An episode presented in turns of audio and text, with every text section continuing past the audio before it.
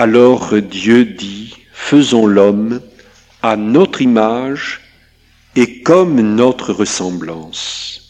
Littéralement, portrait de notre ressemblance.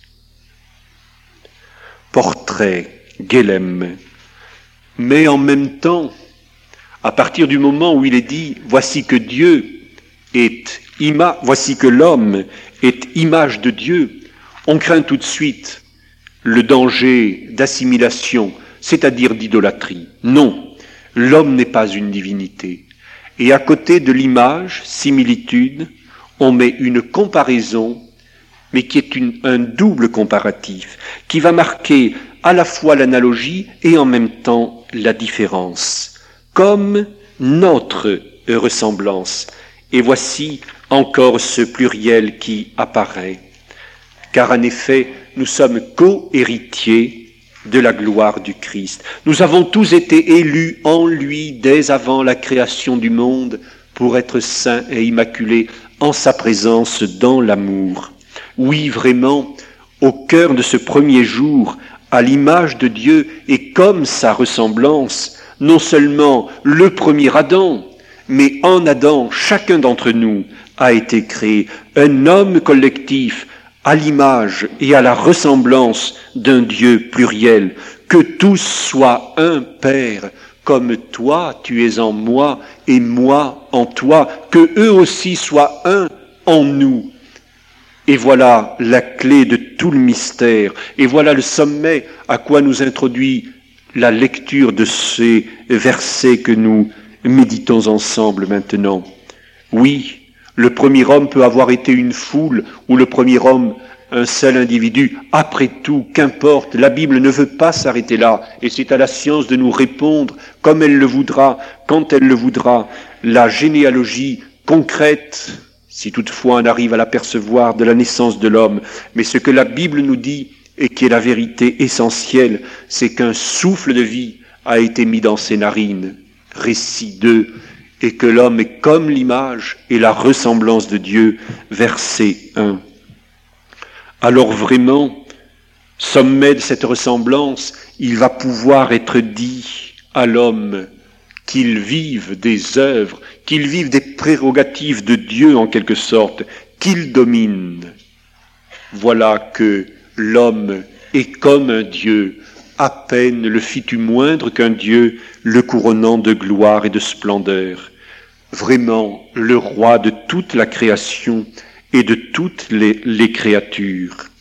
L'important ici n'est pas la domination en soi, mais qu'elle est réalisée à la manière de Dieu. El Shaddai, le Très-Haut, et l'homme aussi est au-dessus, qu'il domine, qu'il ait de la hauteur, qu'il vive droit, qu'il ait la tête haute, et qu'il vive en regardant le ciel, car du ciel il est venu, au ciel il doit retourner.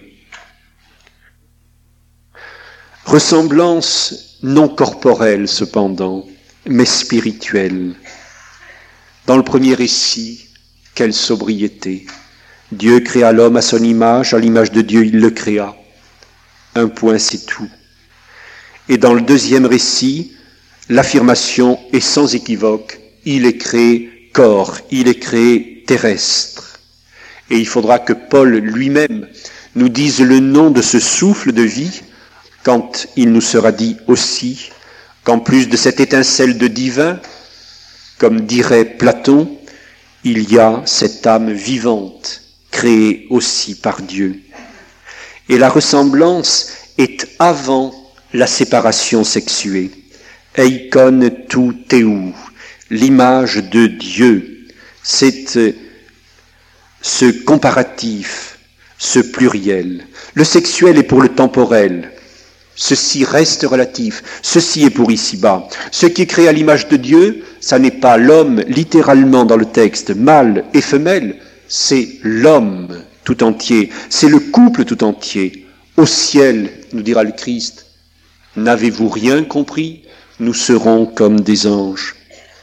Il n'y a plus ni homme, ni femme, ni maître, ni esclave, ni grec, ni juif.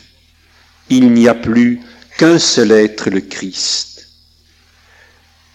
et l'exubérance de Dieu est tout entière contenue dans cette strophe poétique du sacerdotal, dans cet Éden paradisiaque du deuxième récit. Vraiment, c'est le grand cadeau, la grande gratuité pour toute la création. Et cependant, et comme il est important de le dire, voici que l'homme est créé couple. Oui, mâle et femelle, homme et femme. Dans le premier récit, cela est dit. Et dans le deuxième récit, cela est merveilleusement développé et nous allons le voir. Soit Ish, Isha, le vivant, la vivante, ou bien homme et femme dans le premier texte. L'important, certes, c'est que l'homme tout entier soit image de Dieu pour régner sur la création. Mais la création, homme et femme, est explicitement en tant que telle voulue par Dieu. Elle est trouvée nécessaire, elle est dite bonne, elle est dite joyeuse, et même pour l'homme tout entier, et a fortiori pour Dieu. Et Dieu vit que cela n'ont pas été bon, mais était très bon. Et quand, dans euh, le deuxième récit, l'homme voit lui-même surgir sa compagne, vous avez cette merveilleuse déclaration d'amour, c'est la première déclaration d'amour du monde. Elle est très simple et un peu rudimentaire, car on est au premier temps du monde, mais elle est merveilleuse. À ce coup, c'est l'eau de mes eaux et la chair de ma chair. Celle-ci sera appelée Isha, et il lui donne l'équivalent de son propre nom. Lui, Ish, le vivant, l'appelle Isha, la vivante. Cependant, si ce couple, homme et femme, sont si, nécessaires et si voulus et si joyeusement désirés par Dieu et par l'homme, cela en même temps est bien fait en différence par rapport aux autres espèces. Le selon leur espèce a disparu. On n'est plus dans l'espèce. L'espèce est pour les végétaux et pour les animaux. On est ici dans une réalité d'êtres qui sont de la race de Dieu. Consortes divinae naturé chantera la liturgie. Vous êtes participants de la nature divine. C'est donc le couple entier et non pas l'homme masculin seul. Quand nous disons l'homme seul image de Dieu, ça veut dire l'homme collectif, non pas l'homme masculin. C'est le couple tout entier qui est appelé à multiplier, à emplir, à soumettre et à dominer. Ces quatre verbes qui disent tout aux quatre horizons du monde de ce que l'homme aura à faire. Dans la volonté du Créateur, c'est le partage total, Orient, Occident, Nord et Midi, comme dans le numéro que vous avez de Il est vivant, ou précisément dans le grand carré aux quatre côtés s'inscrit le Christ, lui-même inscrit dans la grande sphère de la perfection totale de la divinité. Oui, hommes et femmes sont créés le même jour, ils sont bien d'égalité, et cependant leur différence est marquée parce qu'ils sont dans la complémentarité. Celle-ci est l'eau de mes eaux et la chair de ma chair, elle sera appelée femme. Il ne s'agit pas d'un amalgame, il y a bien la distinction, mais l'homme masculin n'est pas supérieur à la femme féminine, pas plus qu'inversement.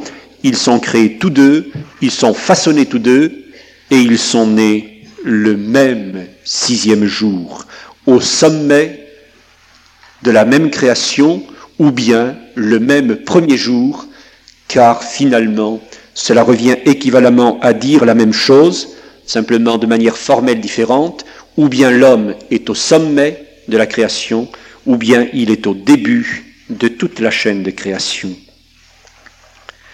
Dans le deuxième récit de la Genèse, nous avons encore plus de richesse sur cet enseignement concernant le couple.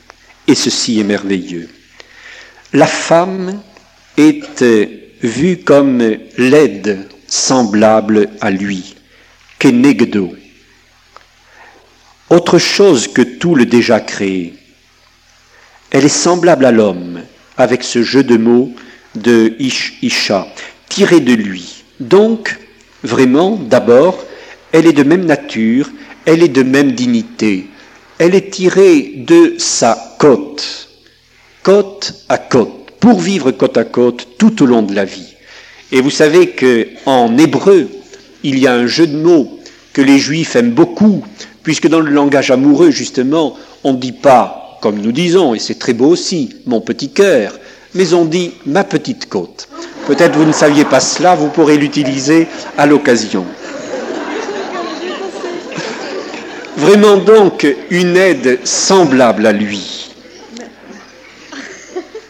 N'est-ce pas cependant un être un peu inférieur à l'homme? Voici qu'elle est créée seulement après. Voici qu'elle est créée à partir de lui.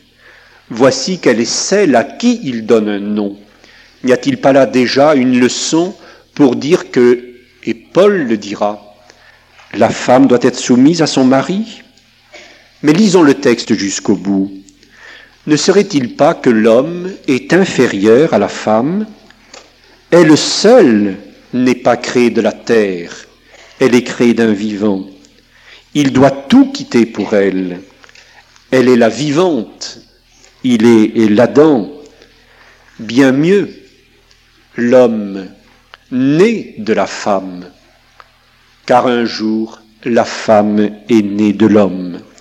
Et nous avons cette double soumission, cette dualité apparemment seulement antinomique, qui fait que dans l'amour, et Paul nous le dira, il s'agit d'être soumis les uns aux autres, chacun à sa place. Non, il n'y a pas une différence de degré, il n'y a pas une différence de nature, il y a simplement une soumission amoureuse réciproque. La femme est issue de l'homme, que l'homme ne s'en glorifie pas, car l'homme naît de la femme.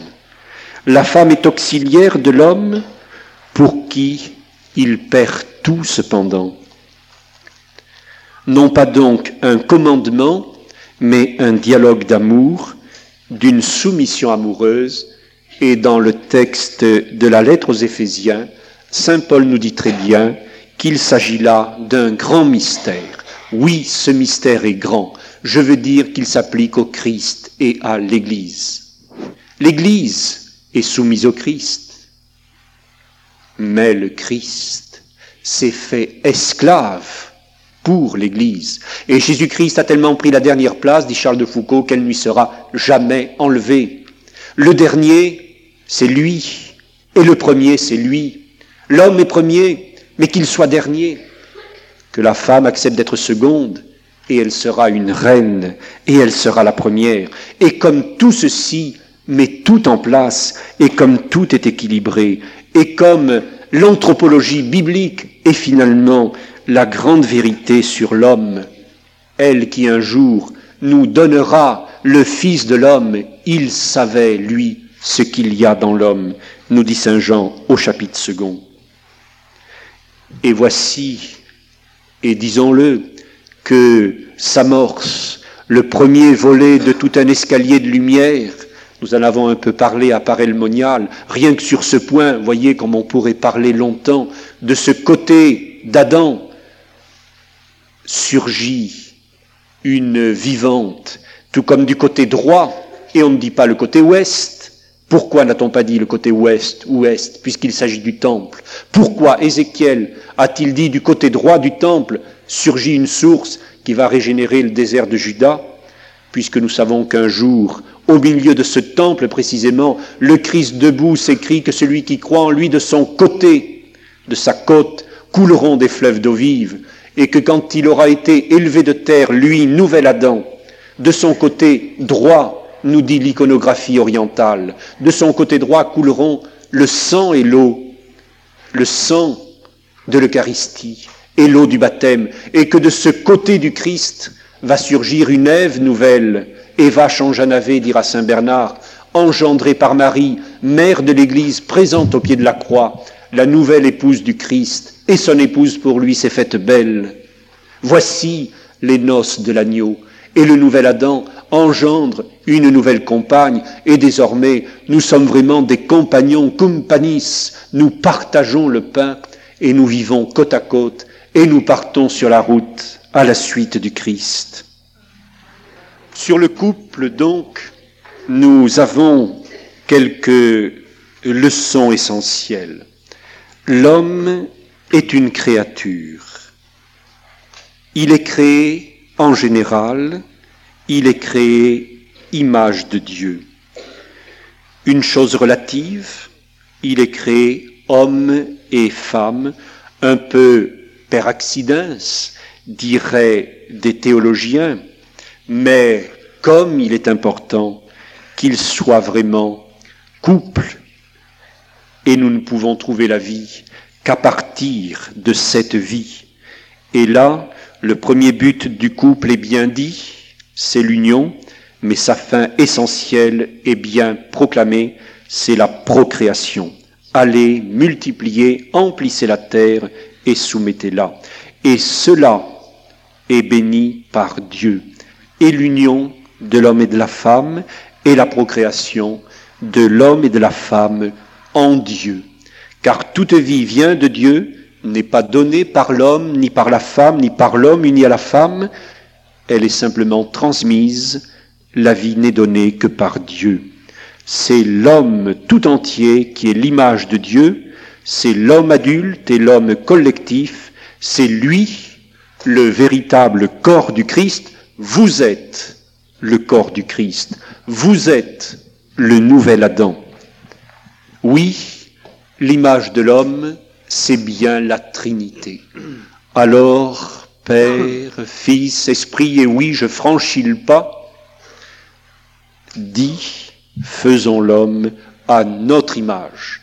Le but de l'homme est d'être un jour tout irradié de la gloire de Dieu et de vivre au sein de la Sainte Trinité.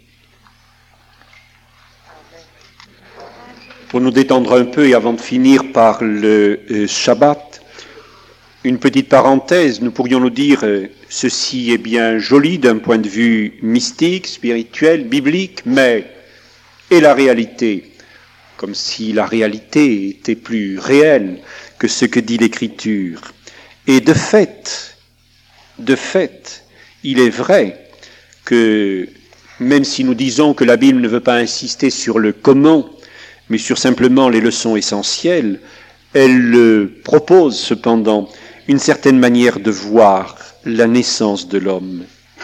Or, nous savons que nos ancêtres remontent, du moins aujourd'hui, nous le datons ainsi, à deux ou trois millions d'années, même si, au fil de ces millénaires, c'est un homme très lointain, qui s'est lentement préparé, pour arriver cependant avec la naissance du premier homme, que l'on peut réellement appeler ainsi, l'Homo sapiens, environ dans les 200 euh, 000 ans qui précèdent notre histoire. Cet homme raisonnable qui est venu après ce que, aujourd'hui, d'une manière plus simple et sans nécessairement manier toujours le latin, les scientifiques appellent l'homme dressé, puis l'homme habile, et enfin l'homme raisonnable, l'homo sapiens. Eh bien, voici par exemple ce que dit, entre autres témoignages, nous pourrions parler également longtemps de ce point de vue scientifique, essayer de voir avec un regard chrétien, par exemple, le thème de la création est immense, comment répondre à ces questions-là, de même qu'on pourrait y réfléchir, et ce serait très utile aussi au plan philosophique ou au plan psychologique, etc. Et il dit ceci. La Bible nous dit que Dieu, à partir de la poussière du sol, façonna l'homme qui devint un être vivant dès qu'il lui eut insufflé la vie. Jadis au catéchisme, j'essayais d'imaginer Dieu pétrissant de ses doigts la glaise de Mésopotamie et cela me faisait rêver. Les années ont passé. Comme jadis, je vois mal cette scène. Et pourtant, le texte a surnagé, car je l'ai mieux compris. Quel élément peut-on trouver dans le corps de l'homme qui ne soit pas dans la poussière du sol? Et ce corps n'a-t-il pas été longuement façonné au cours des millénaires par l'évolution? En d'autres termes, la Bible nous dirait que Dieu a fait sortir la vie de la glaise pour la façonner lentement au cours de trois milliards d'années peut-être, jusqu'à ce qu'apparaisse l'homme. et l'on voit émerger lentement, progressivement, au cours des périodes géologiques, les os, la colonne vertébrale, les membres, les poumons, jusqu'aux pieds qui se forment et au cerveau qui grossit dans l'homme habile, l'homme dressé et finalement l'homme raisonnable. Mais nous savons qu'un jour, devant Dieu est comme mille ans, et que mille ans à ses yeux sont comme un jour.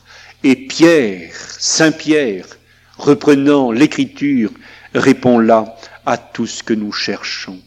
Oui, la Bible sait, la Bible entrevoit, un peu moins que nous peut-être scientifiquement, mais que savons-nous par rapport à ceux du 21e ou du 25e siècle? Nous ne savons que des choses relatives, mais fondamentalement inspirés par Dieu, qui est le seul à pouvoir rendre compte, par définition, de ces premiers moments, nous savons que essentiellement, un jour en Dieu, et en Dieu il n'y a pas de temps ni d'espace, mystère. Et si nous comprenions tout, nous serions déjà dans le royaume de Dieu, mystère de lumière et non pas d'obscurité, qui n'en finit pas de s'éclairer et non pas de se laisser incompris, nous comprendrons de plus en plus. Non, nous ne redirons pas, selon cet aphorisme finalement blasphématoire, credo quia absurdum, je crois parce que c'est absurde, comme je ne comprends pas, je crois, mais avec Saint Jean Chrysostome, nous allons de commencement en commencement vers des commencements qui n'auront pas de fin. Oui, c'est demain que nous comprendrons ce qui hier était à l'origine, et c'est en allant vers Dieu que nous serons comment un jour pleinement nous sommes sortis de Dieu. Et nous finissons, si vous le voulez, par le Shabbat, le septième jour. Mais cependant, pour en finir avec l'homme, oui, je vous lis quelques versets de la lettre aux Corinthiens, car je trouve que là, Paul a merveilleusement commenté cette naissance de l'homme. Il le dit d'une autre manière, d'une manière grecque, d'une manière beaucoup plus abstraite, mais c'est tellement beau. S'il y a un corps psychique, si vous voulez, s'il y a une âme, il y a un corps spirituel, pneumatique. C'est ainsi qu'il est écrit, le premier homme, Adam, a été fait âme vivante, le souffle de vie. Le dernier Adam, c'est Jésus, est un esprit qui donne la vie. Entendons bien, le premier homme, Adam, a été fait âme vivante. Le nouvel Adam est un esprit, et non plus une âme, qui donne la vie, et non pas qui la reçoit.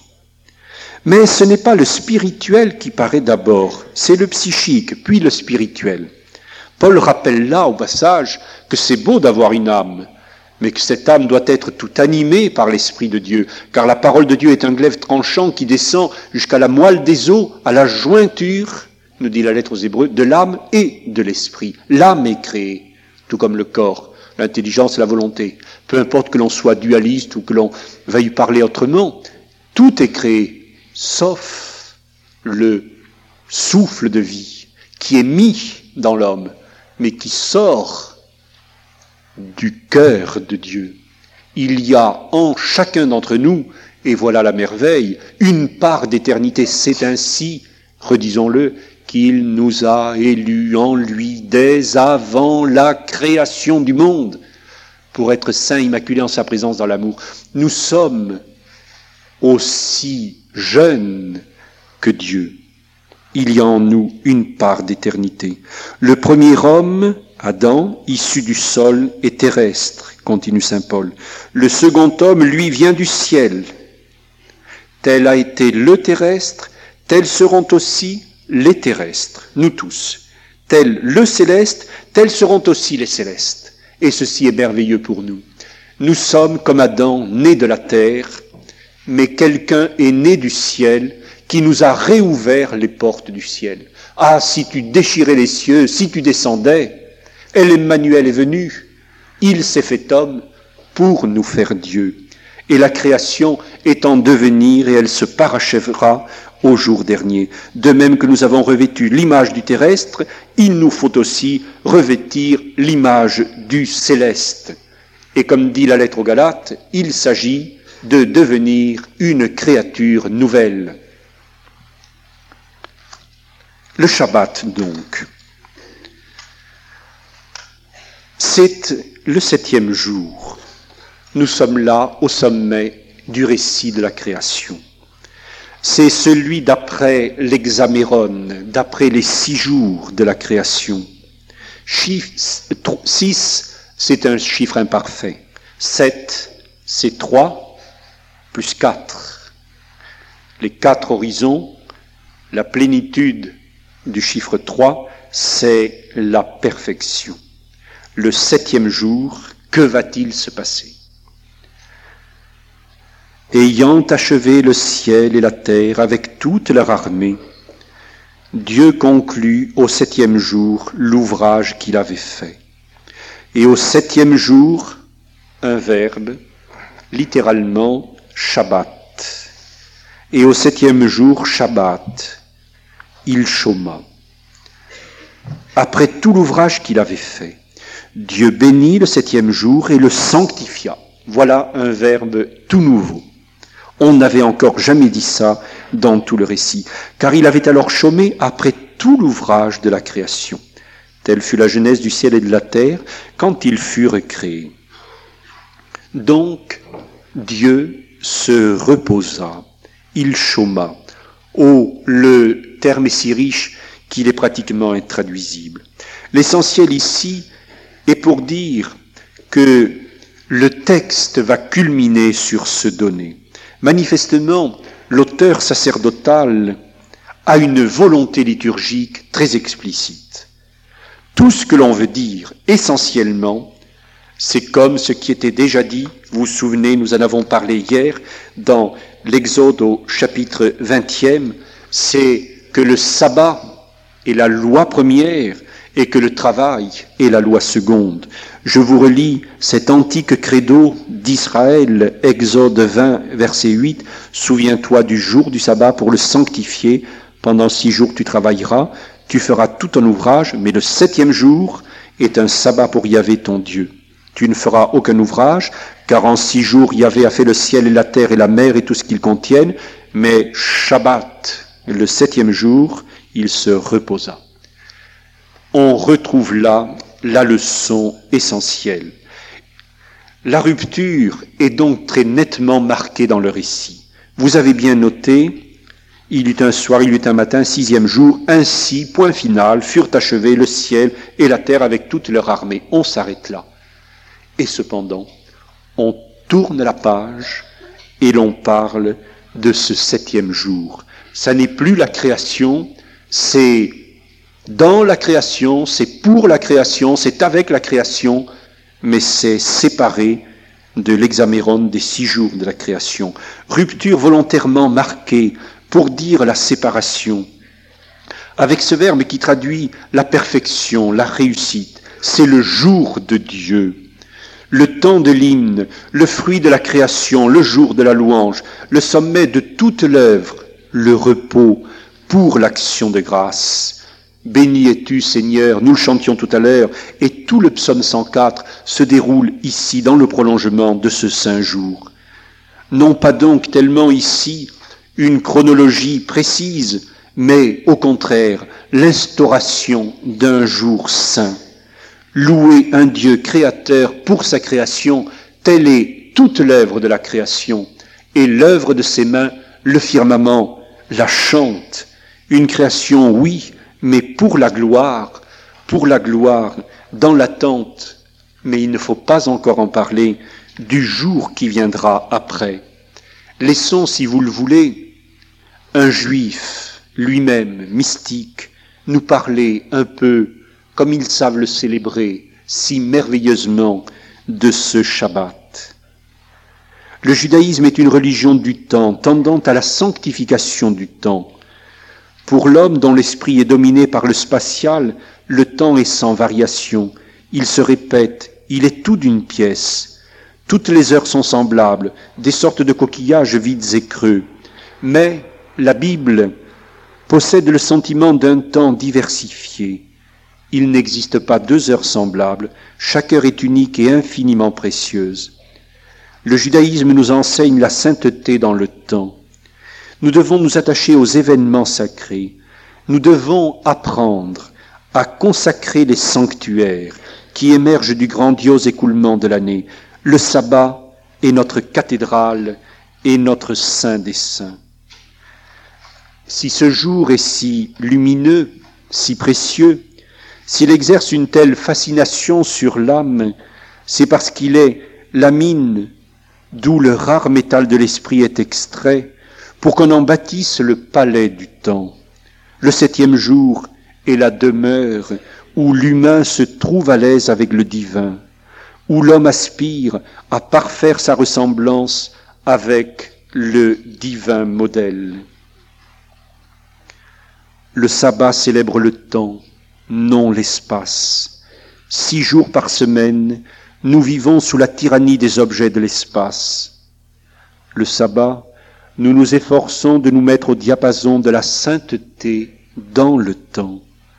C'est une journée où nous sommes appelés à prendre part à ce que le temps a d'éternel, de nous détourner des conséquences de la création vers le mystère de la création, d'abandonner le monde de la création pour la création du monde. Voilà donc le sommet de ce récit, ce que déjà dans l'Ancien Testament il nous est dit. Toute l'œuvre de création est faite pour la louange, et si au bout des six jours l'homme apparaît tout auréolé de gloire, c'est pour être le chantre du Shabbat, le liturge du septième jour. Tout est-il dit? Non. À la plénitude des temps, Dieu envoya son Fils, né d'une femme, né sujet de la loi. Et voici que si la première femme est née de l'homme, l'homme nouveau né d'une femme virginalement. Et en Saint Jean, nous voyons le premier jour, je le dirai simplement très rapidement, mais tout ceci est tellement fort de symbolisme et de réalité qui imbibe notre vie, le Christ apparaître, venant du désert de Juda, poussé par l'Esprit sur les bords du Jourdain.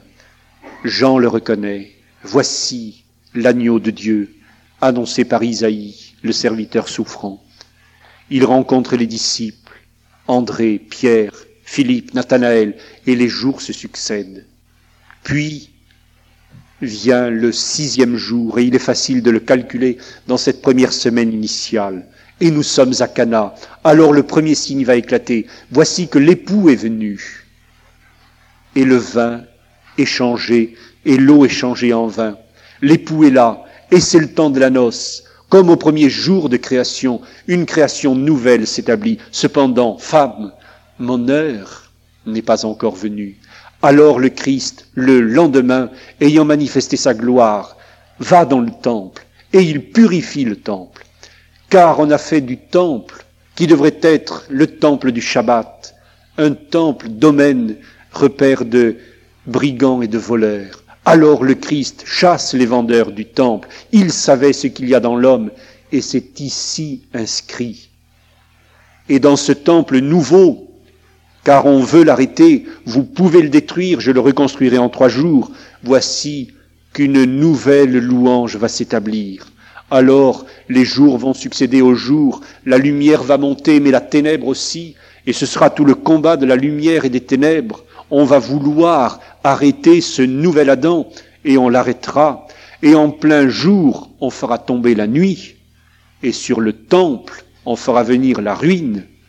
Mais au lendemain du Shabbat, car la veille du sabbat, son corps était en croix, et on le déposa dans le roc, et non pas dans la terre, car lui, qui était né de la Vierge toute pure, l'Immaculée, ne méritait pas de revenir, il n'avait pas à se souvenir qu'il était homme issu du sol, il avait été mis dans le roc, car c'était le Fils du rocher, c'était le Fils du Dieu, notre roc, notre rocher, le lendemain du Shabbat, à l'aube de Pâques, il est ressuscité.